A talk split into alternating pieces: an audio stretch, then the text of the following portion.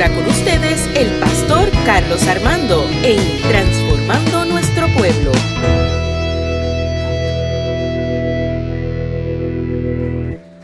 Envueltos en su amor.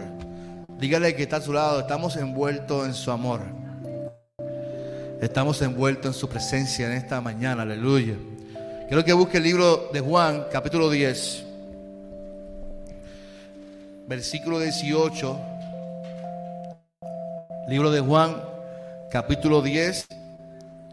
Solamente voy a utilizar el, verso 18, es el texto del calendario litúrgico, pero solamente voy a utilizar el verso 18. Cuando lo tenga, diga amén. Si no, diga ouch. Juan capítulo 10, verso 18. Nadie, ah, ¿lo tienen amén? Lo puede buscar en su teléfono, en su Biblia, en su tablet. Nadie me quita, recuerda que la estoy leyendo en la traducción lenguaje actual. Nadie me quita la vida, sino que yo la entrego porque así lo quiero. Tengo poder para entregar mi vida y tengo poder para volver a recibirla. Pues esto es lo que mi Padre me ha ordenado hacer. Lo voy a leer nuevamente. Nadie me quita la vida, sino que yo la entrego porque así lo quiero. Tengo poder para entregar mi vida y tengo poder para volver a recibirla. Pues esto es lo que mi Padre me ha ordenado hacer. Señor, en esta mañana te damos gloria y honra por tu presencia y gracias por lo que vas a hablar al corazón de tus hijos e hijas en esta mañana. Habla y que podamos salir transformados por tu Espíritu Santo, Señor. Queremos escuchar tu voz, tu voz que habla el corazón, que penetra lo más profundo y que transforma el corazón. En esta hora también a los que nos están viendo por Facebook y por YouTube, te pedimos que les bendiga de manera especial y que allá en sus casas, donde quiera que estén, puedan recibir tu bendición también, Señor. En el nombre de Jesús oramos. Amén. Amén. Se pueden sentar en esta mañana. Tengo que confesar que soy paciente del triti, Tommy. ¿Cuántos me dicen bienvenido? Así que si me ven aquí, estoy luchando con un dolor en la espalda baja que me, me que me trajo. Pero eh, sabemos que Dios se glorificará en todo. Amén. Cuando leemos el texto y la historia de buen pastor, que es la historia que está al principio de ese verso, nos tenemos que hacer varias preguntas. Recuerden que a mí me gusta hacer preguntas al texto, porque de eso se fundamenta eh, leer la Biblia. Cuando uno lee la Biblia, tiene que hacerte preguntas del por qué. ¿Por qué se dijo esto? ¿Por qué? ¿Para qué? ¿Cómo? Y cómo, y cómo esas preguntas nos apelan y nos hacen llamar a nosotros. ¿Por qué Jesús narra esta, esta parábola de buen pastor? Porque la gente la utiliza muchas veces para hablar a los pastores. No, porque los pastores tienen que dejar la, la, 99 para buscar la número uno, para buscar la que se fue. Sin embargo, esta parábola o esta historia que narra Jesús no tiene que ver nada con los pastores, con nosotros. Tiene que ver con una situación que ocurrió en los versos 9, en el capítulo 9, donde Jesús había sanado a un ciego de nacimiento, a un joven ciego de nacimiento, y este acto había causado problemas en el sector religioso, en los fariseos, en el sector, en los líderes judíos religiosos. Eso causó furor, causó enojo. Dice el texto en el capítulo 9, porque tengo que, para que podamos entender que estamos inundados en el amor del Señor, tenemos que ir al capítulo 9. Y yo se lo voy a narrar, así, eh, abuelo de pájaro. Jesús había salido del templo y ve a este joven ciego. Y dice el texto que este joven era ciego de nacimiento. Y ahí viene la famosa pregunta de los discípulos, que si este joven era ciego porque sus padres habían pecado o él había pecado. ¿Se recuerdan ese texto? Eso está en el capítulo 9. Que Jesús le dice, ni pecó este, ni pecó sus antepasados. Esto ocurra para que ustedes vean el poder de quién? De Dios. Así que aún los discípulos que eran los, que seguían a él y que estaban escuchando y viendo cómo Jesús hacía las cosas como estudiantes, todavía estaban adjudicando enfermedades como el antiguo pacto al pecado. Recuerda que el antiguo pacto, tú eh, eres enfermo o naciste enfermo porque alguien pecó. O sea, había una maldición en tu generación. Y si alguien pecó, tú vas a nacer. Y si naciste ciego o con alguna condición o te dio lepra, es porque es causa de qué? Del pecado. Y todavía los discípulos estaban arraigados a eso. Y Jesús le dice, hombre, no, ni, ni él pecó, ni pecó sus padres, ni su antepasado. Esto ocurre para que el nombre de mi Padre sea glorificado. Así que todavía en el siglo XXI, como el ser humano no le gusta estudiar, pienso yo, no le gusta estudiar y profundizar. Todavía en el siglo XXI hay gente que piensa que las enfermedades o, lo que, o los acontecimientos que vivimos son por castigo de Dios. Y lo digo sin, mucho así, eh, la gente no estudia y como no estudia todavía piensan que el COVID es por castigo de Dios, que si hay una enfermedad es por castigo de Dios, si te caíste es por castigo de Dios. Jesús mismo le dice, no es por eso, es para que Dios se lo glorifique en tu vida. Lo que ocurre en tu vida es porque eso Dios se va a glorificar en lo que, en lo que tú estás viviendo. ¿Cuánto dicen amén por eso? Porque así es el amor de Dios. Jesús, escuche, escuche bien, escúchame mortal. Jesús es la voz de Dios en la tierra sin filtro. No había, no hay intermediario, era la voz de Dios. Los profetas, Moisés, fueron intermediarios y, y, lo interpretaban bajo lo que ellos bebían. O sea, la ley fue escrita según lo que ellos entendían que era lo que Dios quería para el pueblo. Jesús era la voz sin filtro. Por eso Jesús siempre decía, tú oíste que fue dicho, la ley, por eso es el problema con, los, líderes judíos, porque decían, no, pero es que la ley de Moisés, Sí, la ley de Moisés dice una cosa, pero Jesús, la voz de Dios sin filtro, decía otra cosa. Y decía, esto no es ni culpa de los padres, nació así.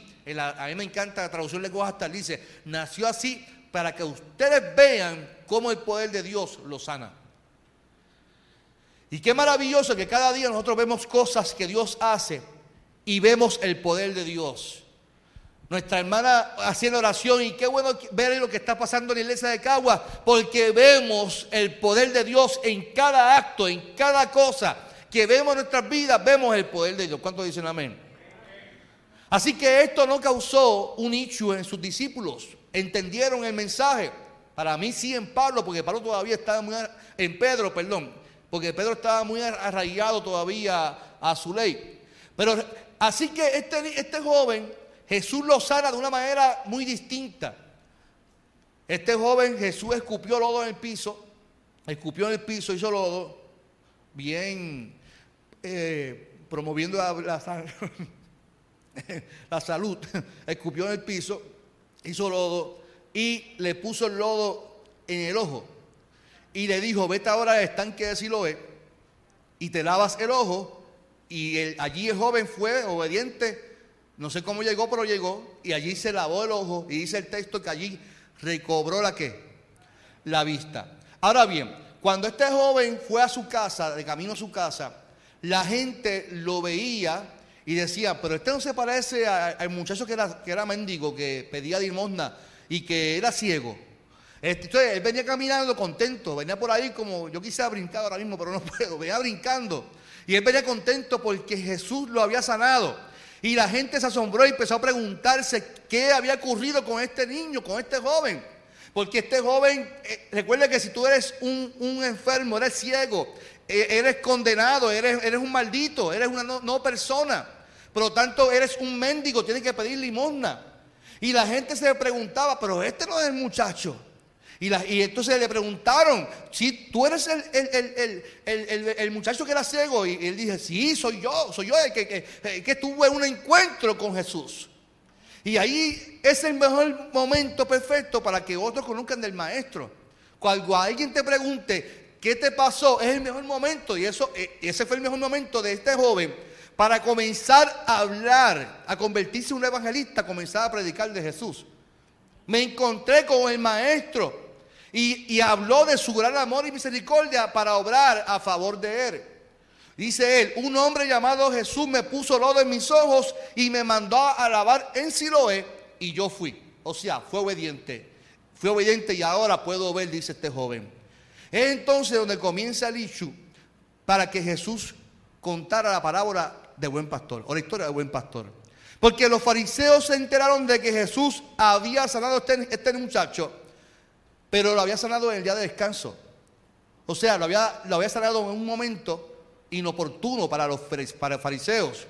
Note que en el interrogatorio ante el muchacho, cuando usted lee el capítulo 9, estos fariseos le dicen a él que Jesús no lo pudo haber enviado Dios porque Jesús estaba desobedeciendo la ley de Moisés.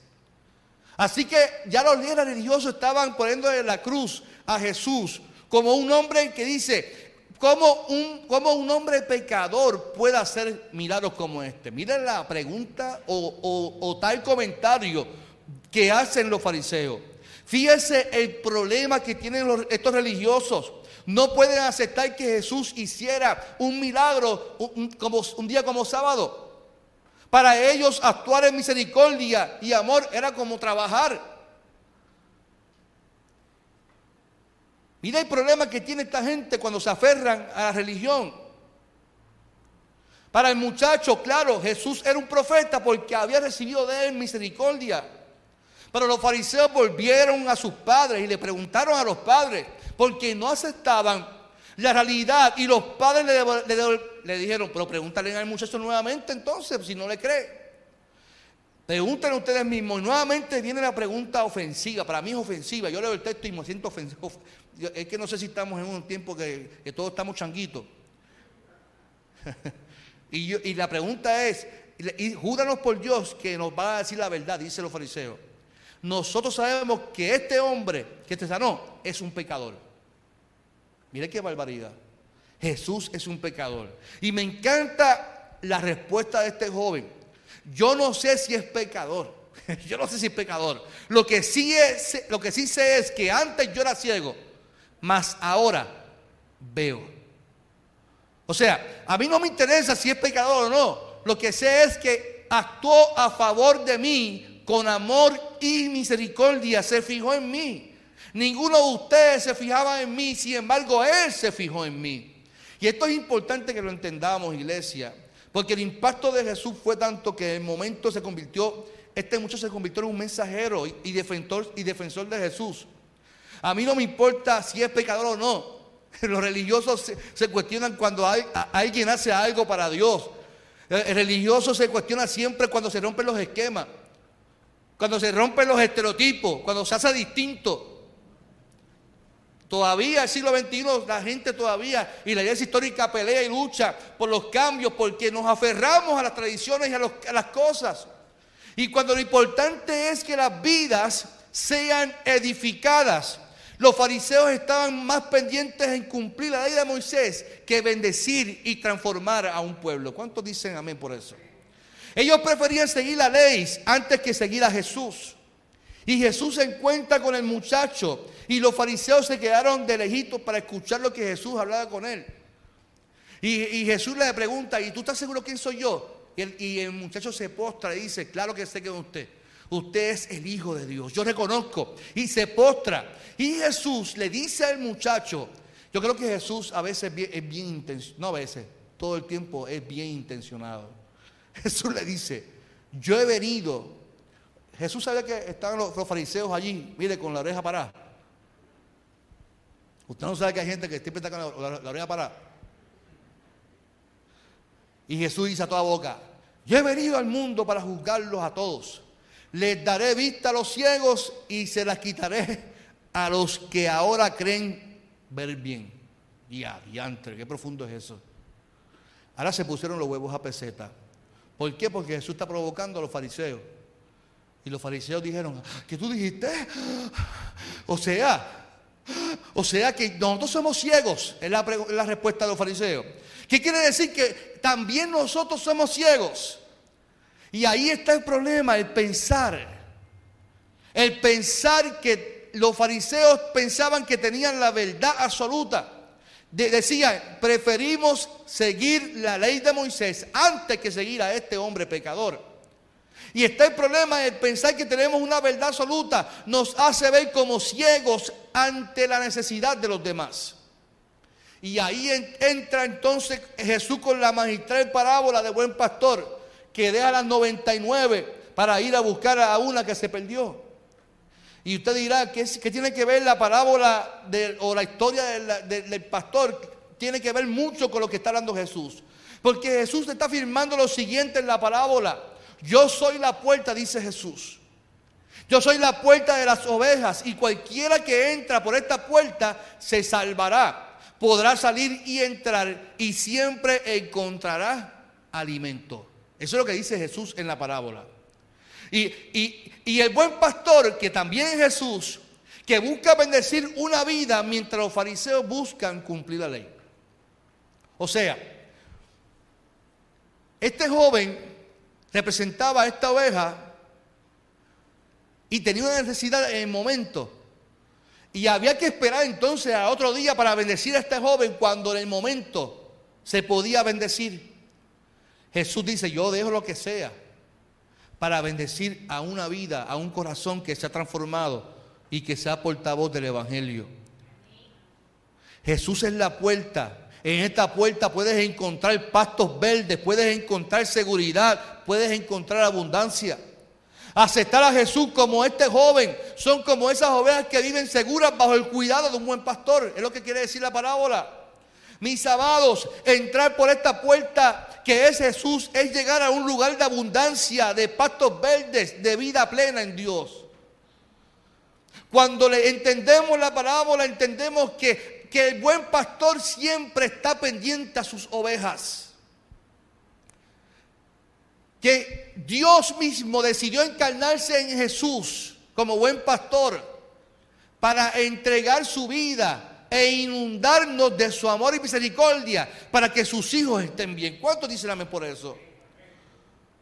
El resultado de esta explicación, lo profundo de la explicación está en el verso 18 que lo leí al principio.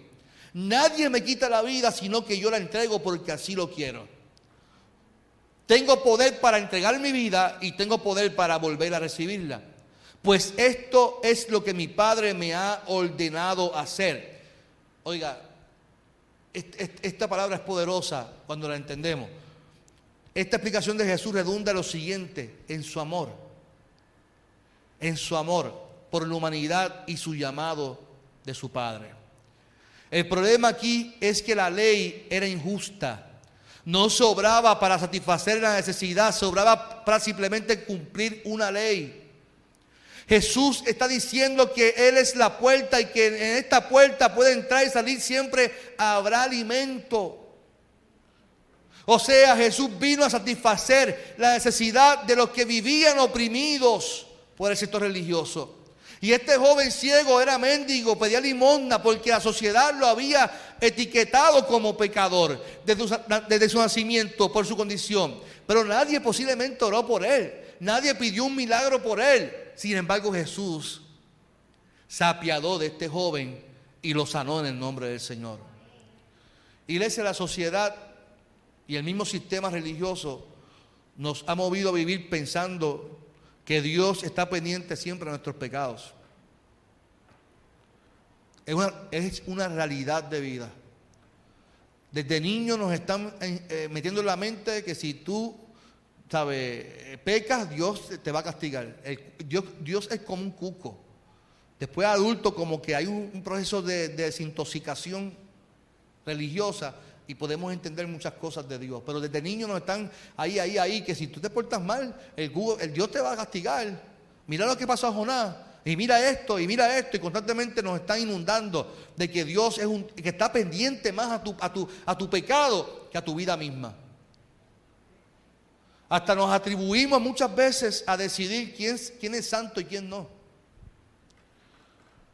En estos días de la clase con los nuevos miembros hablábamos de la Santa Cena y del bautismo. Y me surgió una pregunta en la clase de que por qué hay iglesias que no permiten que otras personas que no son miembros tomen de la cena del Señor. Claro, porque la cena para mucha gente es un momento, eh, es un sacramento, es un sacramento para nuestra... Pero como un sacramento solamente pueden participar la gente que es miembro, que son santos, que no han pecado.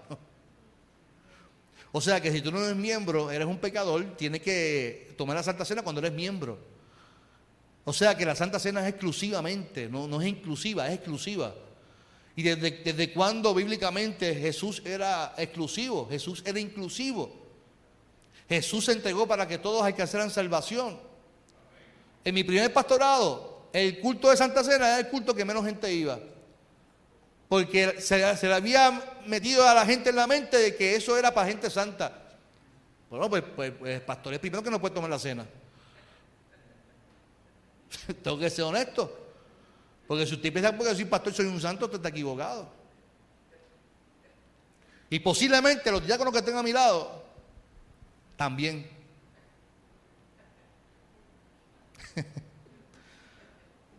y posiblemente el pastor venga por ahí cargado con 20 mil cosas y dé la Santa Cena y la disfruta con la gente. Y, y mire, es así, hermano. La Santa Cena es un momento eh, eh, eh, donde, si, estamos recordando el sacrificio de Jesús, si estamos recordando que la sangre te está limpiando el pecado, pues eres un pecador. Si estás recordando que el cuerpo se entregó por ti, pues es porque eres un pecador. Permite que otros participen de la cena y que disfruten de ese perdón de sus pecados. Así que Jesús era inclusivo, pero el religioso entiende que no, no, no, tú no puedes hacer las cosas de esa manera. Jesús está estableciendo claramente que los religiosos, por más que veían, eran ciegos. Tenían a los necesitados ahí y no los bendecían. Por eso este pastor rompe los esquemas religiosos y sale a buscar a la oveja que se pierde no importando si la ley se lo permitía o no, porque al fin y al cabo la decisión correcta la tiene el pastor quien da su vida, porque la oveja tiene una necesidad, se extravió. Nuestra sociedad de hoy tiene que escuchar este mensaje. Escucha lo que dice Jesús. Nadie me quita la vida, sino que yo la entrego porque así, así lo quiero. Jesús le está diciendo a los fariseos, yo como hijo de Dios decidí, es una decisión mía personal de entregar mi vida para que el mundo alcanzara salvación. Nadie lo obligó, nadie le torció el brazo a Jesús. Nadie le dijo, bueno, es que, lo voy a hacer porque esta gente son tan buenos. No, no, no, no fue por eso. No fue porque somos buenos. No fue porque es que estamos tan, tan, tan lindos que, que, merecíamos esto. No, no merecíamos. Jesús lo hizo porque Él quiso entregar su vida. Dice, yo lo hice porque lo decidí hacer. Nadie me mató. Yo decidí entregar mi vida, pagar el pecado de la humanidad porque así lo decidí. Ese Jesús que decidió morir por nosotros te dice en esta hora, tengo el poder para entregar mi vida y tengo el poder para volverla a recibirla. Así de poderoso es nuestro Señor. Aquí nos muestra varias cosas que desde el principio Jesús sabía a lo que venía. Y que su confianza era tanta que él sabía que él se entregaba, pero tenía el poder para recibirla al tercer día porque así era su relación con su padre. Es aquí que este último párrafo donde vemos la intención y el propósito de Jesús, que ante una sociedad legalista decidió romper los esquemas que él mismo hombre puso para llevar bendición a todos. Dice, ahora voy, ahora voy, escuche bien. ¿Cuántas veces Dios rompe los esquemas? ¿Cuántas veces Dios rompe los estereotipos para alcanzar a una persona? No me responda a viva voz ahora. Analice la pregunta que le estoy haciendo. ¿Cuántas veces Dios ha roto los esquemas para alcanzar una vida? Te voy a preguntar, ¿no lo hizo contigo? ¿No lo hizo conmigo? Yo estos días estaba almorzando con un amigo mío de mi iglesia madre en Villa Prade. Y hablábamos de, de cómo yo estoy y lo otro y cómo está él. Y yo siempre digo, yo siempre pensé que ustedes eran los que iban a ser pastores, porque yo los veía de esa manera. Yo no me veía de esa manera porque yo no tenía nada de espiritual. Es una realidad. En mi juventud no tenía nada de espiritualidad. Yo llegaba, yo llegaba de la discoteca a las 8 de la mañana y me sentaba en el banco atrás en Villa Prade a dormir. Escuchaba parte del mensaje. Y si, me levantaba, lo mío era el vacilón, reírme, hacer chistes. Recuerdo una vez el pastor Caraballo predicando. y usted sabe quién es Juan Bullan. Y yo, ¿y qué es la de Cabulla? Entonces, en esa, edad difícil de pavera, que, nos reíamos por, cualquier bobería, y, así estaba yo en la iglesia. Entonces, ¿quién, si Dios rompió el esquema con, con uno, lo hizo también con, con usted. Rompió el, porque rompió el esquema. Porque no merecías, eres un pecador. Para el, religioso, tú tienes que venir a la iglesia, ser un santo, eh, ayunar, eh, congregarte. Pero, yo, yo, no, era así. Usted posiblemente no era así. Pero qué bueno que Jesús dice que Él decide entregar su vida porque Él decide hacerlo, porque Él te ama con amor eterno y lo rompe la esquina porque quiere alcanzarte con amor y misericordia. El religioso te va a señalar y te va a juzgar por tus actos. Dios te va a mirar con ojos de amor y dice, yo me entrego y tengo el poder para levantarme y así mismo tengo el poder para bendecir tu vida en el nombre poderoso de Jesús. Lo hizo contigo, lo hace conmigo. Aquí lo hizo con este joven. Lo hizo el día de reposo. Lo hizo a una persona marginada por el mismo sistema. Este es ciego por el pecado de él, de su antepasado. Pero qué bueno que Dios no se fijó en esa bobería. Dios se fijó en la necesidad y dijo, este joven yo lo voy a bendecir, le voy a recobrar la vista. No importa cómo lo voy a hacer. Vete allá si lo ves, lávate los ojos y vas a ser sano en el nombre del Señor. No importa cómo Dios lo vaya a hacer contigo. Lo que sé es que Él te va a bendecir. Él va a obrar a favor favor tuyo porque Él te ama con amor eterno. ¿Cuántos dicen amén?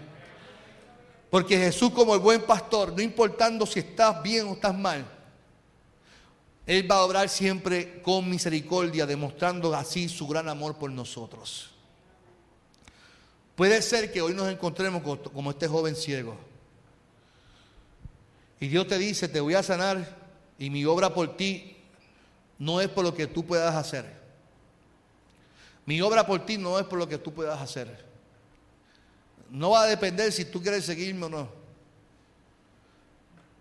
Mi obra por ti es simplemente porque yo decido entregarme por ti. No, pero pastor, es que tiene que ser fiel ahí y ayunar, diezmar, tiene que ir a la iglesia. No, no.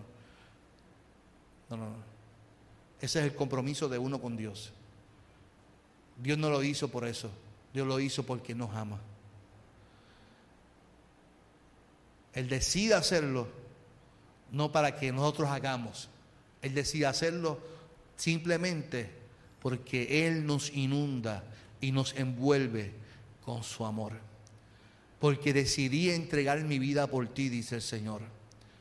Amado que me escuchas en esta mañana, muchas veces nos sentimos tan llenos de pecado, tan llenos de maldad, que se nos hace hasta difícil poder adorar a Dios. Y nosotros tenemos que entender que estamos envueltos en el amor de Jesús, que Él hizo hasta lo imposible, hasta lo imposible, hasta dejar 99 para buscarte a ti, para buscarme a mí. Él hizo hasta lo imposible para que tú y yo estemos bien y estemos envueltos en su amor. Hoy es un buen día para levantarnos, mi amado o mi amada.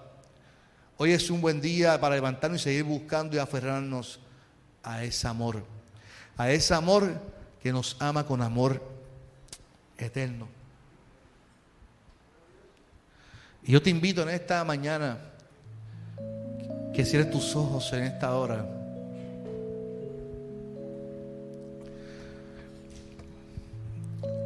El amor del Señor está aquí y nos envuelve.